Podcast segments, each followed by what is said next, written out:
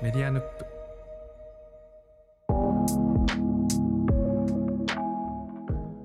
というわけでこんばんはこんばんは。 すごいテンシ ョン。あーすごいんだ。もう今僕ヘッドホンずれちゃいましたもん。もうなんだかんだ言うてもう今第何話か知ってますか何も話ですかう60話ですよ今回60でろうわ話ー記念だ、すごい。始まったのが、今年の2022年1月ですからえー、11月になって60ですか。うーん。 60です今59まで来ましたからはい。はい。はい。昨日ねちょっと続ねきましたね数えたんですよあの、あ数えたっていうかあの第何話かはいつもいつもあのエピソードとかねポッドキャストそうにですよね更新あれすつるけてたびるにか分かるんですけども、あのな今まで何人ゲスト出てもらったかなとかっつってあのゲストの数数えようと思って、まあ、数えたんですよ、でそしたらね何人だったかな正確なところをもう一回書いてみると31人おー。多くないですか多いっすね。そんなに出てましいやーいろんな方た。に出ていただいて。 2回にそう1そう回ぐらい出てるみたいな感じになる。後半ね俺がこうサウンドスケッチっつっていろんあーなところで勝手に回し出すからはいはいはい はい確かに、そっか、そっか、複数人。あそこで45ってドンドンって増えるからねまあでも、そう考えても、こういろんな方に出ていただいたり、いろんなお話ししていただいて、そのメディアヌップ、メディア、ないしは UGC しかり、様々なところでいろんなお話しいただいてというところで続いてきましたね。うんそう続いてきましたねあうのーん11ヶ月ぐらいで60だから、まあ、週1以上はやってるペースだはいっていうことになるんですけど、い、やいやいやいや、まあ、続いてることが一つ偉いですからね。大体そのポッドキャストって始まって9回2桁のらつで終わってしまうっていうのは、あー。よくある話でそうかそうなのかじゃあお俺の身の回りの人が異常なのかそれはそうかもしれないですもね。うホットテックなんかもう抜いてくんじゃないかもうそろそ まあろまあまあまあまあ、まあ、彼らは相当更新してますから、相ちゃん当とした更ペースを新して守るって、しねえあよはたさんなんかもう番組2個やっちゃってねおーいやもうすごいですよね金曜回帰ファイルとメディアの現在やって、えうはん、いはいいや甲斐さんなんかもうそもそももう長くやってるしねもうそのレジェンドですよね、もうだいぶ長く。ただ、60も60で大きな数字ですよ。すごい。い やそれこそあれですよ宮本さんはお子さんと奥様とポッドキャストやるって言ってませんで した言ってます、言ってます。言ってます、言ってます、言ってましたか。うん過去過去の配信でもやるって言ってましたよそうですね。 すごいな。それからまだ始まってないのに、メディアの人がどんどん重ねていってるもんな。今ねちょっと鎌かけていや実はやってる実は誰も言わずにやってたんですよってっていう。と思ったらやってないんだそう、 しっかりやってないんですよね。しっかりやってね。でも、プロジェクトはいろいろ進んでますからね。そうですね。準備だけはしてるんですけど、ちゃんとてるさんに2人でやるんだったらこの機材みたいな、あ、確かにそうですねとかって言って揃えたりとか。そうですね。そうなんですよ。機材は揃い、はい。会議は踊るっていう感じになってます そようでね。すね。そういえばそれで言ったらでも宮本さんの方の進展と言ったら「グッドネイバーグッドカルチャー」のシーズン2がはい。あ、そうなんです。スタートしました。いつスタートすごい明。日、えっと、もう、えっと、先月10月から、はい、スタートしてて、そうなんです。ありがとうございます。すごい嬉しいですよね。なんか自治体の事業で、ポッドキャストで継続してできるって、すごい、 ええはい、ありがたいないやと思ってます。この3人の中で唯一ポッドキャストで収入を得てるのは宮本さんですからねいや、間違いないいです。やこれマジでマジで マジでまあ唯一っていうかいやてるさんはいやてるさんはねアドバイザーとかやると思うんですけども、はいはいはい、そうですね。うん嬉しいですね。いいですね本当に。でもだからそっちの方は確かにこう、頻度としてはかなり低かったり、どうしても行政仕事なので、はいはいはいあの、なんかタイミングが決まってたりするんですけど、うんでもまあこれもし例えばその事業じゃなくなっても僕個人でも本当に続けていけたらいいなと思ってたので、うんうんうんまあそれこそ最初に大輔さんがこれ本当に119話いったら遠の物語になるよってこう言っすごい最初の方に言ってくれてたのを覚えてるので、うんうんうんうんうんそこまでは本当に意地でもやろうと思ってますね。私、紹介できる人数は絶対それぐらいいると思うので、いや、いや魅力的あな方りますよねたくさん遠野にいらっしゃいますもんね。本当にそうです遠野含めて、もう岩手の自治体多数。本当そうなんです本当によあれでもちょっと待って、グッドネイバーグッドカルチャーって10月末に始まったって言ったけど、あの前回のやつからニューエピソードが出てないよ。あれ本当で すか俺あこれ、ああれれれこれあれ番外編シーズンあ1そっうてでやすつそうですそうですそれがまず1回目で出してはいなんあですこれはあすなわち前回までのお話ってやつそうでこすそうれですの振り返りを一度始めてはいで次次のタイミングから新しいゲストがどんどん登場してきます、はいこれさいや俺まだこれ聞いてないんですけどもこれは何ですか過去の8エピソードのダイジェストを作ったってことですかあダイジェストじゃないですこれは本当にあの制作チームの本当に今まで裏側にいた人に一緒に出てもらって、あなんかなるほどどねうでしたかみたいな、はい制作振り返りつつみたいな形にしてますね、いやこれなんか完全にドラマと同じ感じじゃないですかなんかその間の確かに。ですけど予告編的に 予告編的なそうなんですダイジェストを作りながら紙媒体も作ったのでそれを配布しますっていうお知らせも、いやはー、その紙中で媒体も含めた出ててそのメディアミックスがいいですよね。いやいいよねうん。いやまさか2020年にラジオと紙作って仕事してるっていうの はなんか2000年代には想像つかなかったなマジであーですよね回帰してる感じがしますよね。いやほんとしてるほんとしてるよね不思議だよね うんいやそもそもどこが評価されて継続発注になったんですかこのグッドネイバーグッドカルチャこーれ多分でもまあその実際多分配信回数とかで言ったらそんなにしっかり、あの多いかって言われたらまだそんなことはなくて本当にまあ徐々に配信するごとにいろいろ聞いてくださってる方はいるんですけど、うんなんか今はまずそのえっ、と今まで文章とかでお知らせしたりとか動画でこうある程度切り取ってそこに住んでる人の話をお知らせするみたいなのは自治体それぞれ花巻市も遠野市もやってきてはいるんですけどやっぱり音声でやるとなんかその人自身の人柄みたいなのがすごく出てくる出みたたいなのを聞きながらもそうだしうんあの毎回実は収録にあのそうんの担当職員の人をなるべく同席してもらうようにしていて。これもしかして僕、宮本さんにアドバイスしたやつ聞いてますそそうですそうですはい聞いてなかったかのなでもしかしたら宮本さんのアイデアかないやいやそこに本当に同席してもらうとなんかその業担当職員の方も一緒に作っている感じにもなっていくしとかなんかすごい、うんはいなんかこれ自体をどう続けていくかみたいなことをその行政の職員の方も一緒に考えてくれていてなので回数とか今数値的なことが低いのも、多分その行政の方はすごく理解してくださっていて、でもすごく取り組みとしてはいいからまずはこれを続けていきましょうっていうふうに言ってくださってるって感じですね。いやいやいいねなんかいや俺そのさ声で聞くと親しみがものすごい湧くっていうのも今年ポッドキャストを始めていろんな人に言われたりうんあらゆるリサーチがそれを証明してるんだけど、まあ、本当そうだよね本当にそうだと思いますね。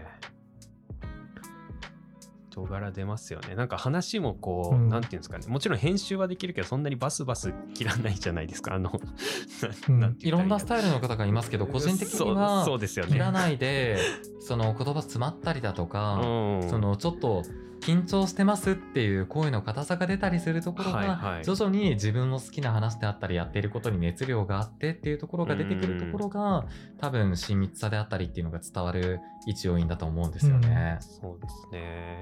グッドネイバーグッドカルチャーとかほぼ編集なしで、だからまあ最初の方とかは結構そのまま収録した取りっぱなしをボンみたいな感じだったりもするんですけど。そういうこともありましたね。 本当わかるあの真ん中にマイク置いてまるでこうガッチャッつって録音ボタンをさカセットテープみたいに押してガガッチャッとしてじゃあみんな撮りますよいいですかみたいななんか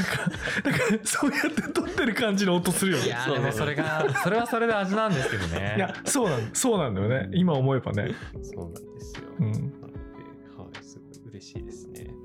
いやー素敵だと思います本当に。いやこれそういえば前も聞いたか忘聞いて忘れたかこれなんでこれ提案しようと思ったんですかこれもともと一番最初、本当に多分コロナ禍になったタイミングで、あのーその今受注してる会社がネクストコモンズっていう会社で受けてるんですけど、そこでその作る大学っていう、えっとうん地域の方が講師になって、もう本当に地元の手仕事とか、その地域の方が教えられることを参加者に教えるっていうような企画をやってたんですけど、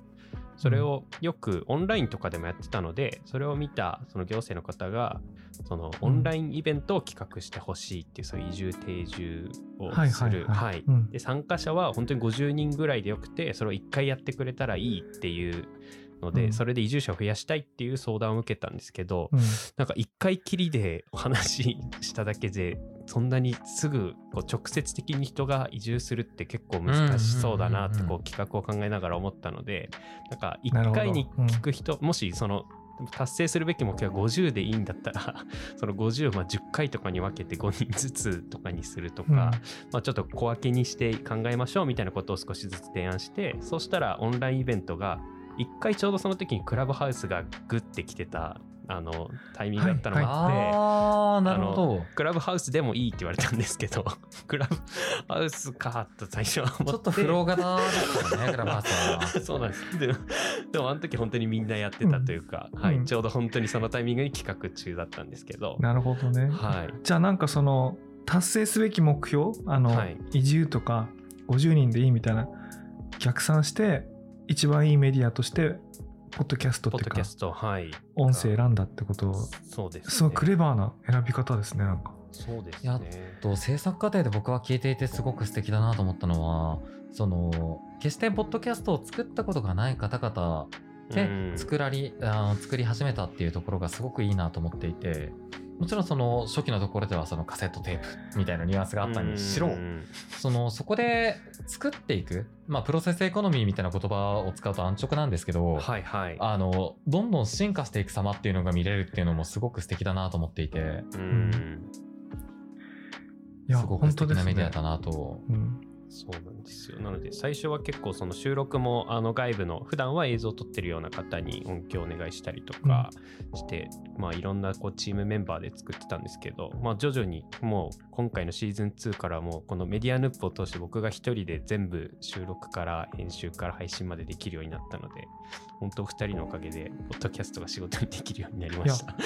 いや僕も ねてるさんのおかげでなんかこうのびのびと編集してますよ。そうですよね い。やいやいや、恐れ多いです。そあののお二人のモチベーションがあったからこそだと思いますけれど、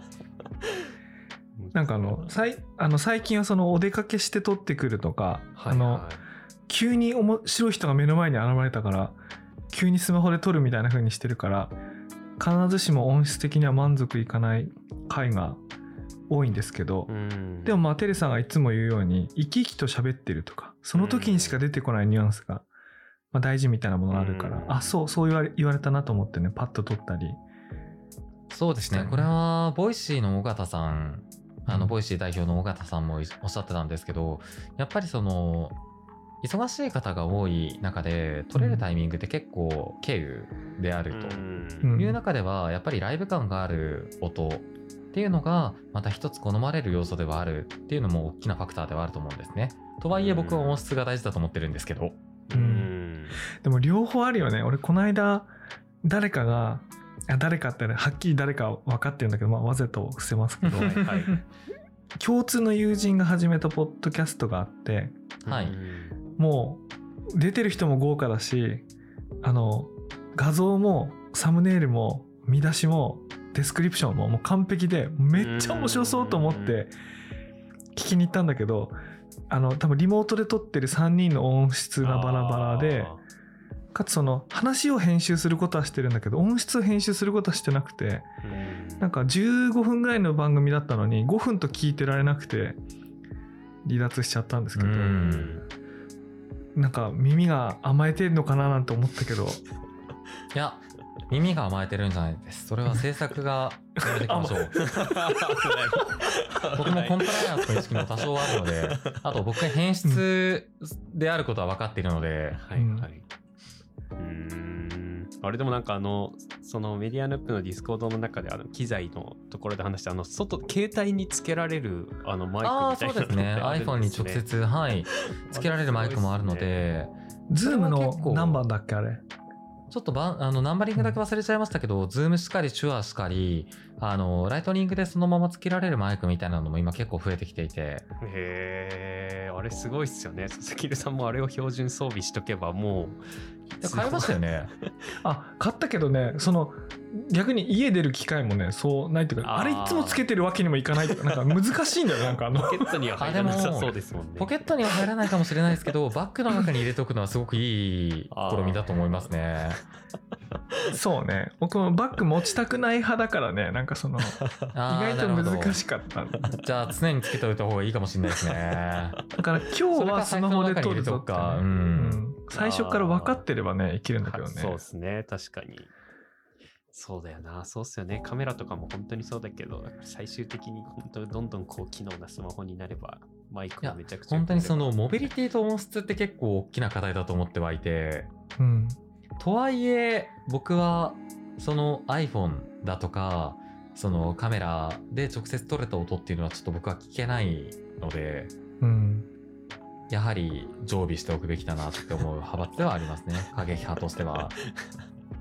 じゃああれだねなんかへ俺部屋でもあのズームのマイクをスマホにつけとくべき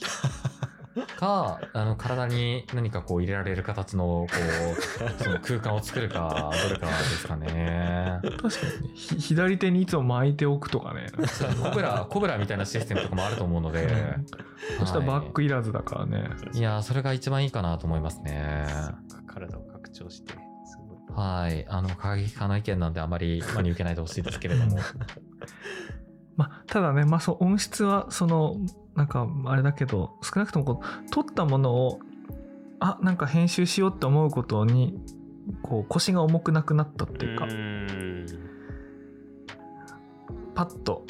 あ時間あったらやろうって思えるぐらいには半年1年経って親しいんだなとうーん。少なくともじ自分が出演したつディスコード、あ間違え間違えたディ自分が出演したディスコードとかスペースぐらいだったら話の流れわかるからその日のうちにやっちゃえばもうすぐ編集終わっちゃううーん。ぐらいにはできるようになって、うんあよかったなと思ってまあ今ここで話す話ではないとは思うんですけど、うんチップスとしては最初の数分ぐらいにまともな音質のそのアジェンダというかそのサマリーみたいなものがあるだけでもだいぶ違うので、確かわかるあの僕,、はい僕のやつ最近音質悪いと思うんですけど外で撮ってるから、にでもあ、の冒頭のはい、入り、あのここんばんは今日はこの話をします案内でよねなんとかですってとこだけはいつもこれで撮ってるんですよ、はいあうのーんあのそれだけで違うなとは思ってやってえーるかなり違いますうね。ーん。であとはお尻お尻もそうするっていうかサンドイッチしてやるっていう、はいはいはいはい。そっか、なるほど。だから聞いている方がもちろんその環境にもよるんですけどうんその最初最後だけでもトーンマナーというのを統一しておくっていうだけで全然違うかなとは思いますね。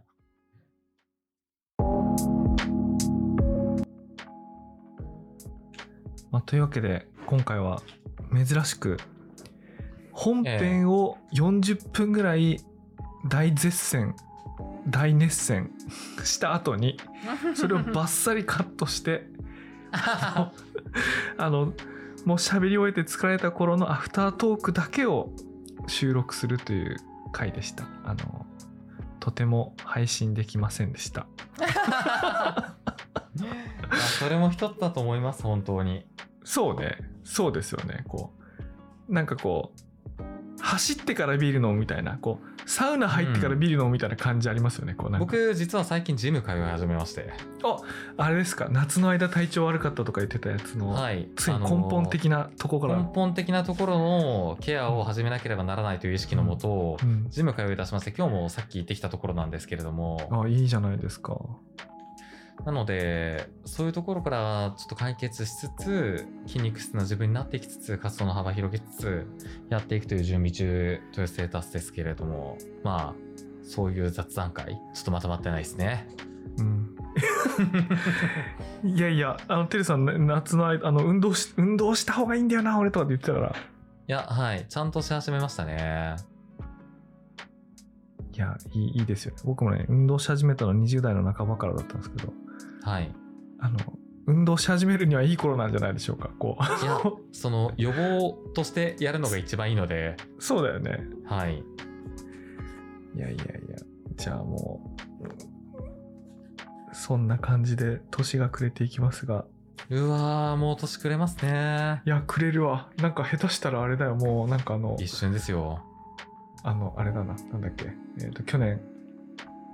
スマートニュース FM だスマートニュース FM そうそうそうスマートニュース FM のえ打ち上げでこの話ポッドキャストやろうって話をしたんでもうそこから数えるともう間もなく1年ですねーあの、1月になったらじゃあ1周年じゃないですか。 1周年ですね僕、本当に、あの、ロフトの抑え始めますよ。いやそれね俺全然大歓迎なんだけどあの大歓迎ですよ僕はもう本当あただの、予約が苦手で。でね僕はい。じゃあ、僕が全てやる ので、予約があ苦手の、いいですかあの、もろもろの、その、諸手続きに関わる何がしかはちょっとお任せする形になっちゃうかと思うんですけど、あの、足回りは全部整えるので、あのあとは合同でやりたいななんかこのホットテック、えーそうそう金曜書きファイル、とかねそのポッドキャストウィークエンドに呼ばれなかった組でで すよね。あのー呼ばれなかった組ってわかんないけどまあまあ、でもそういうのが一番面白いわけですよ。そうそうそうそうそうもちろん、甲斐さんも呼びたいですし、うんそしたらそれはもう、あれですよね。あの、まだ発表されていない宮本さんと、あの、奥さんとのポッドキャストもそこでやるかもしれない。そうそこであってもいいし、はい、そうですねそういうイベントもやっていきたいっていうところはあるんですが一旦11月は佐々木留さんがちょっと忙しそうっていうところもありますし1月その1周年っていうところを気にしてやるのは結構いいんじゃないですかねいいねなんかあの新春、あし新春ポッドキャストショ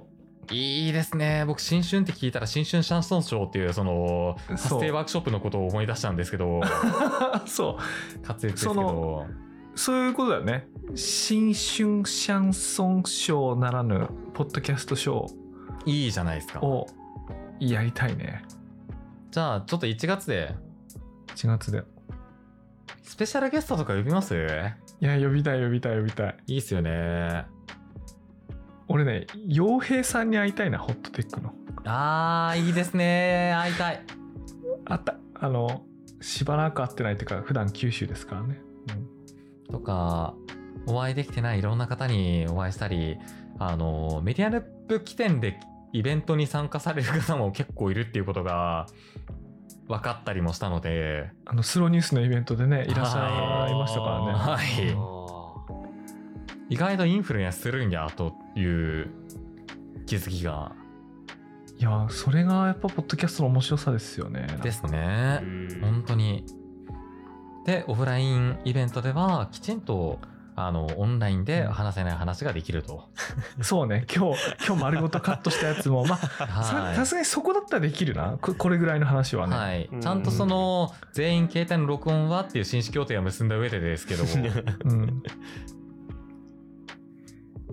PTX でいやいいね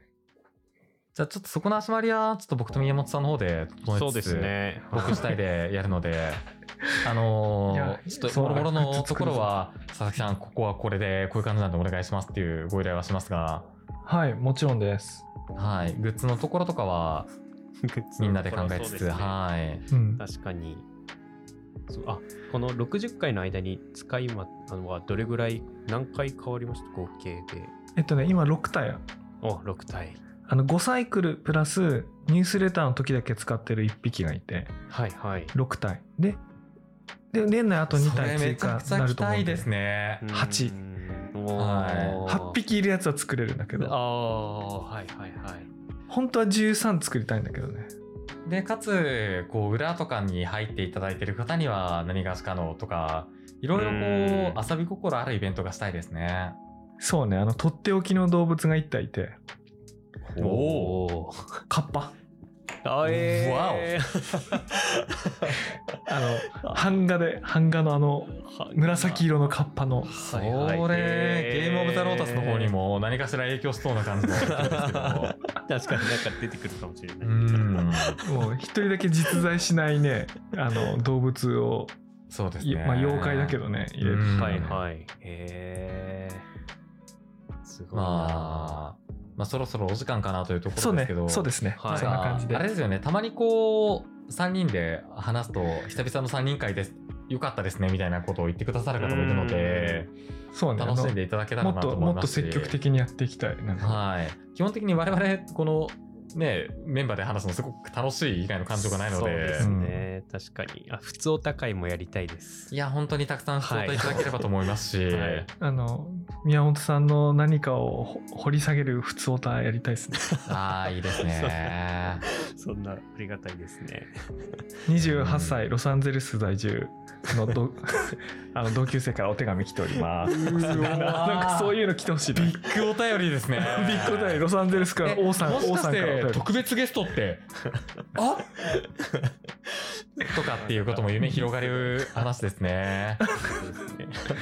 い来たらいいやなー。なんかエンディングのやつとかっていつもありますけど言います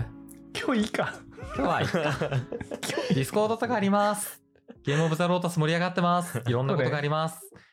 ぜひ、ツイッターあるし、デウォッチてくださィいスコードあるし、ニュースレターあるから、よろしくね、以上だね。そうですね。佐々木留さんのニュースレター、ぜひメディアムープの方を見ていただいて、あの、うまいことキャッチアップしていただきつつ、あの、1月1周年のイベントやるかもしれぬとそうですね、いう気配があー楽しみありますので、はい。ぜひご参加いただければなっていう、あの、やるかもやらないイベントにご参加の希望をしており ますと。はい。いやー、閉めちゃった。じゃあ、そんな感じで、今日ははいおやすみなさいですね。そうですね。また次回、いつかお会いできればと思います。ははーい。はーい。い。それでは、ここまでのお相手は、佐々木優と、テレと、宮本でした。それでは、ご機嫌ヌップご機嫌ヌッゲルププー。 3回目です。 3回目かな。 3回目です。